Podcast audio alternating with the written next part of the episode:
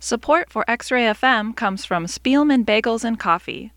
Opened by Rick Spielman and his son Raph, Spielman has been serving handmade boiled and baked bagels and coffee since 2011.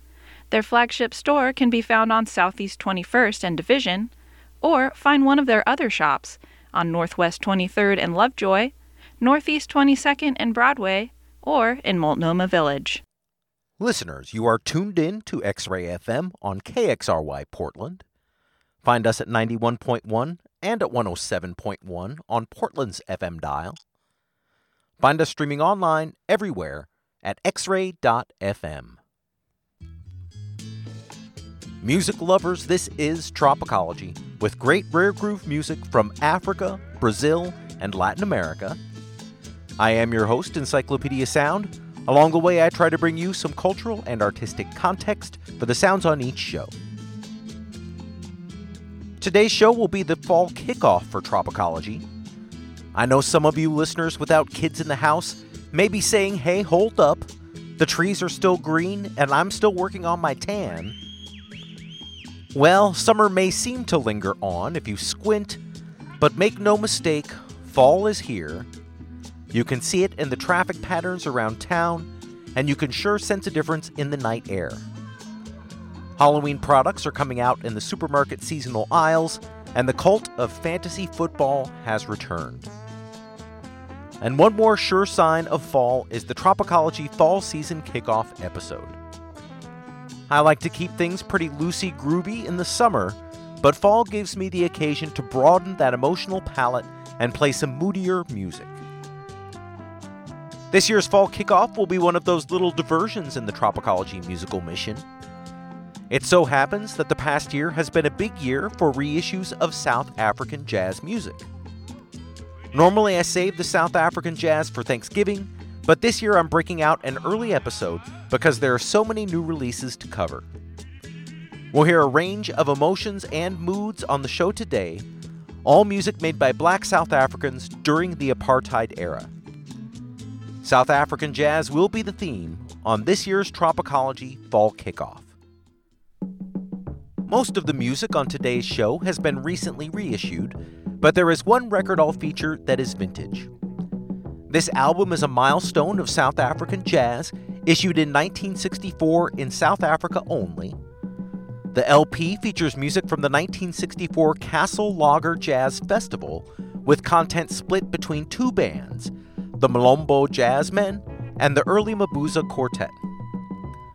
One track from that album, titled Little Old Man, appeared on the 2010 Strut Records compilation Next Stop Soweto Volume 3. I got a copy of the original 1964 LP this year, and even though it is a bit crackly, I think it is still worth playing on the show. The early Mabuza Quartet turns in some worthy jazz originals, but it was the Malombo Jazzmen who stole the show at this event. That group's lineup changed over time, but always centered around the guitar of band leader Philip Tabane, one of the most underappreciated guitarists in music. He has an utterly unique style, as immediately recognizable as Monk on piano or Art Blakey on drums.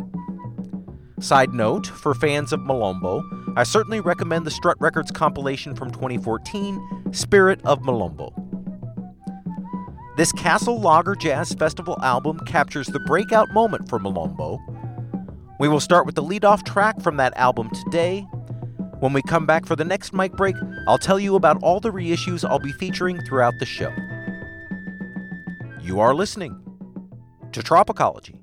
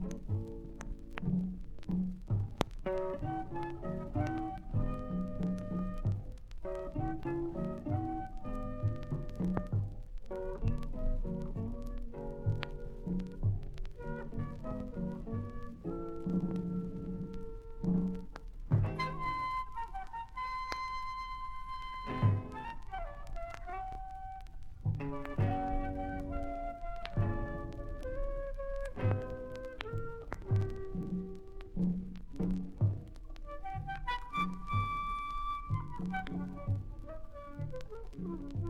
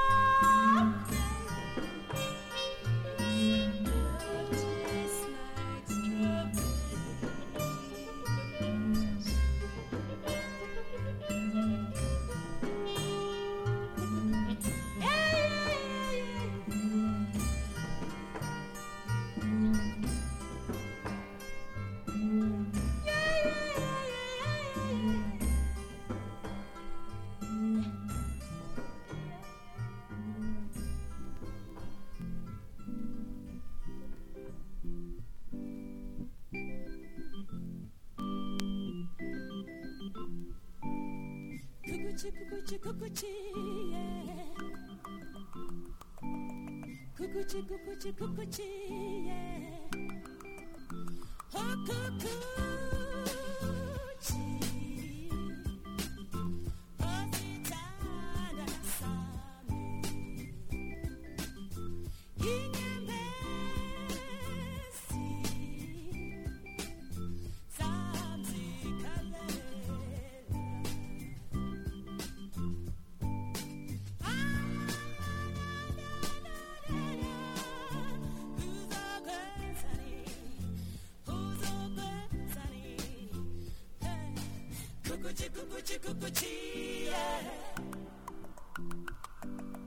Kukuchi, kukuchi, kukuchi, yeah.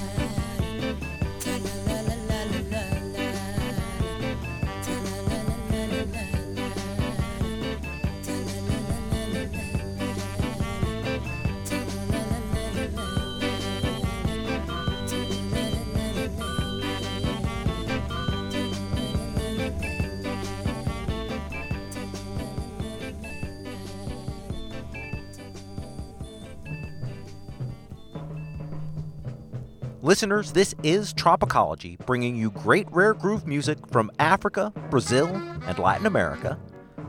My theme today is an unusual one for Tropicology, a focus today on jazz from South Africa. As I mentioned in the first mic break, the past year has seen a great number of reissues from the South African jazz scene. I'll name drop a few of those now. The We Are Busybodies label out of Canada has been busy this year, releasing two LPs by the South African duo of Pat Matshikiza on piano and Kippie Moketsi on saxophone. Kippie is one of the elder statesmen of South African jazz, having been a part of the Jazz Epistles group where he taught both Abdullah Ibrahim and Hugh Masekela. The first LP reissue is the debut of Pat Matshikiza as a band leader. That album was titled Shona and was first released in 1975 on the Sun record label. A year later, Pat and Kippie collaborated on a second album titled Sikiza Matshikiza, which was also reissued by We Are Busybodies in the past year. The Mad About Records label out of Portugal was a contributor this year with a reissue of the 1976 debut by South African pianist Tete Mbambisa. This original also came out on South Africa's Sun label in 1976. I'll be playing another few tracks from last year's surprising One Night in Pelican compilation on the Matsuli Records label. That double LP had lots of unexpected sounds for the South African scene, Today we'll hear two acts from that comp Dick Khoza and the Ensemble of Rhythm and Art. The obscure Honey Pie record label released a South African jazz comp this year titled Jazz in South Africa. In the first set, I dropped a pair of Miriam Makeba tracks taken from that album. And finally, our old pals at Analog Africa released a compilation of South Africa's funk jazz band, The Movers, this band was South Africa's answer to the Meters, with an organ in the middle and playing quite a few instrumentals in their songbook. They released an astonishing amount of music in the mid 70s, with seven albums in 1975 alone. I ended the first set with a pair from that Analog Africa compilation, and I'll have a few more before the end of the show. This is Tropicology.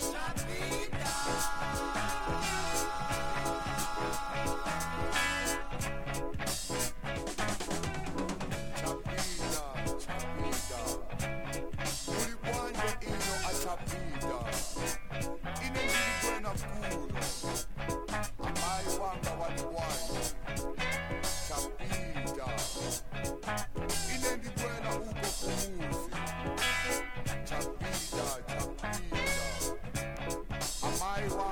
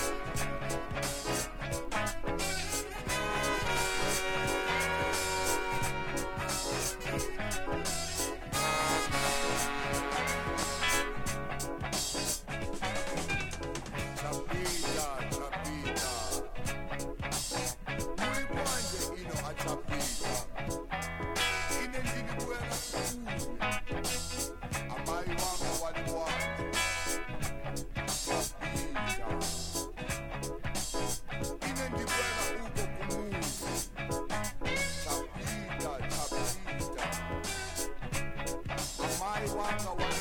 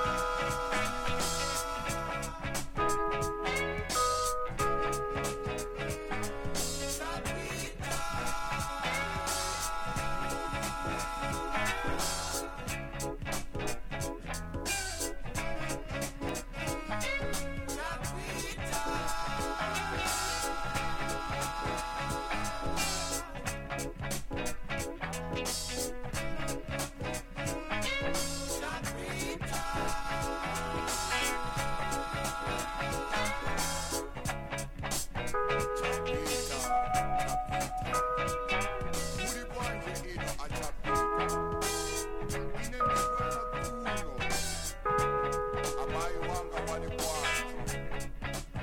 Chapeza. Inengikwela uko kumuzi. Chapita chapita. Amai wanga wale bwana.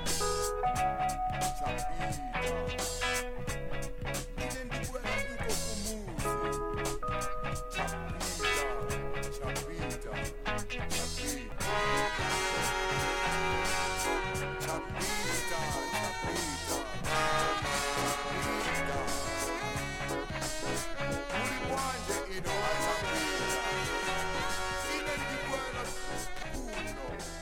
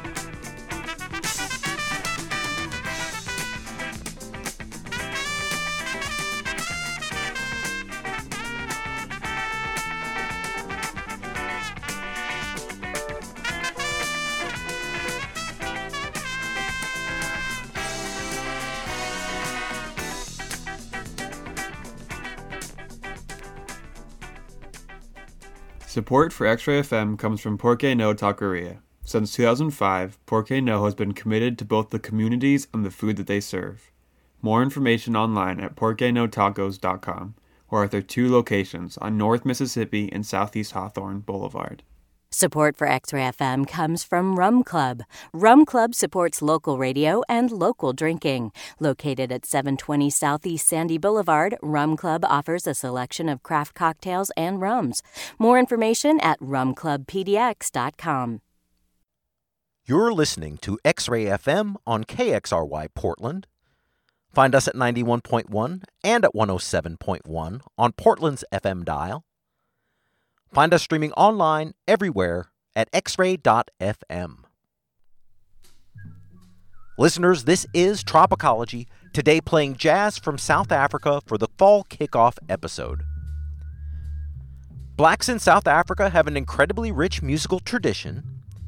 South Africa almost certainly had the best recording facilities south of the Sahara, if not in all of Africa, up until at least the mid 70s. Black South Africans had opportunities to make sophisticated studio recordings as early as the 1930s when the singer Solomon Linda famously recorded the track Mbube, the melody that would later become The Lion Sleeps Tonight. With the most modernized economy in Africa, South Africa fostered a nightclub scene earlier than most African nations, and jazz was the music of choice for wealthy white audiences. Accordingly, black musicians in South Africa found that mastering jazz instruments like piano, horns, and kit drums could lead to opportunities for steady income. By the 1950s, there was a nascent jazz scene, and artists began to transfer local musical traditions, such as penny whistle improvisations, into the jazz idiom. The unique South African jazz sound was introduced to the world with the 1959 international tour of the South African musical production titled King Kong, the story of a famous black boxer from the townships. This tour was the occasion for many famous South African jazz musicians to first leave the country, including Miriam Makeba, Letta Mbulu, and Hugh Masekela. They would build relationships during this tour that would later help them leave South Africa permanently to develop careers in Europe and the United States. Ultimately, this diaspora of black South African jazz musicians would play an important role telling the world the truth about apartheid in South Africa. As the few representatives for their race in this high stakes public relations battle, these musicians played a role a bit like Jackie Robinson or Joe Louis in our country. The grace with which they carried themselves and the powerful beauty of their music were key factors in moving global public opinion against the white South African government during the 1970s and 80s. That's a bit of the history behind the global popularity of South African jazz. This set kicks off with a pair of sentimental compositions from Tete Mbambisa and the early Mabuza Quartet. You are listening to Tropicology.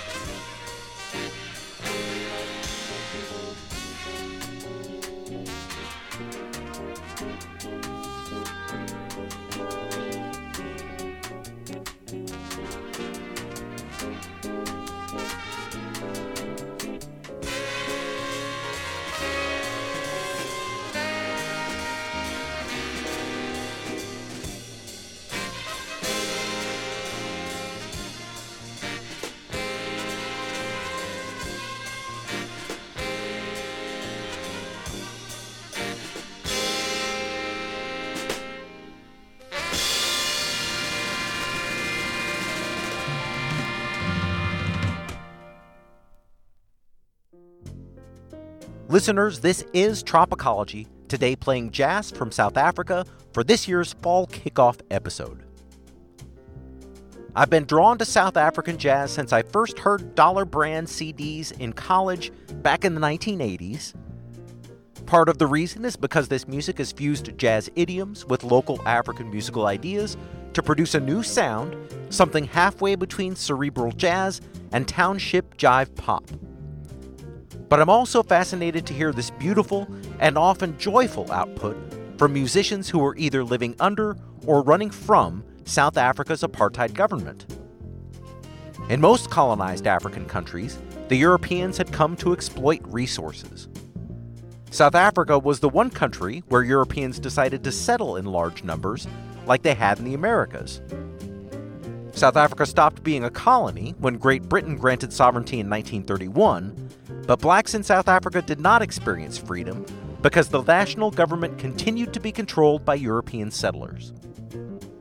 Over time, policies that discriminated against blacks became laws under the apartheid regime, and resistance was met with escalating government sponsored violence by police and by paramilitary forces. Nelson Mandela was a young lawyer who rose to leadership of the African National Congress Resistance Party in the 1950s. In 1962, he was sentenced to life in prison under the government's Sedition Act. Released in 1990 as the result of an international pressure campaign against the government, he went on to become South Africa's first president elected in fully open multiracial voting. Those were volatile years in South African history, and there was considerable risk that violence could have spiraled out of control. Nelson Mandela should be universally revered for his role in calming tensions and turning a page for that country with such a terrible history of racial repression. All right, that's all the history. Back to the music now. And thank you, as always, for listening to Tropicology.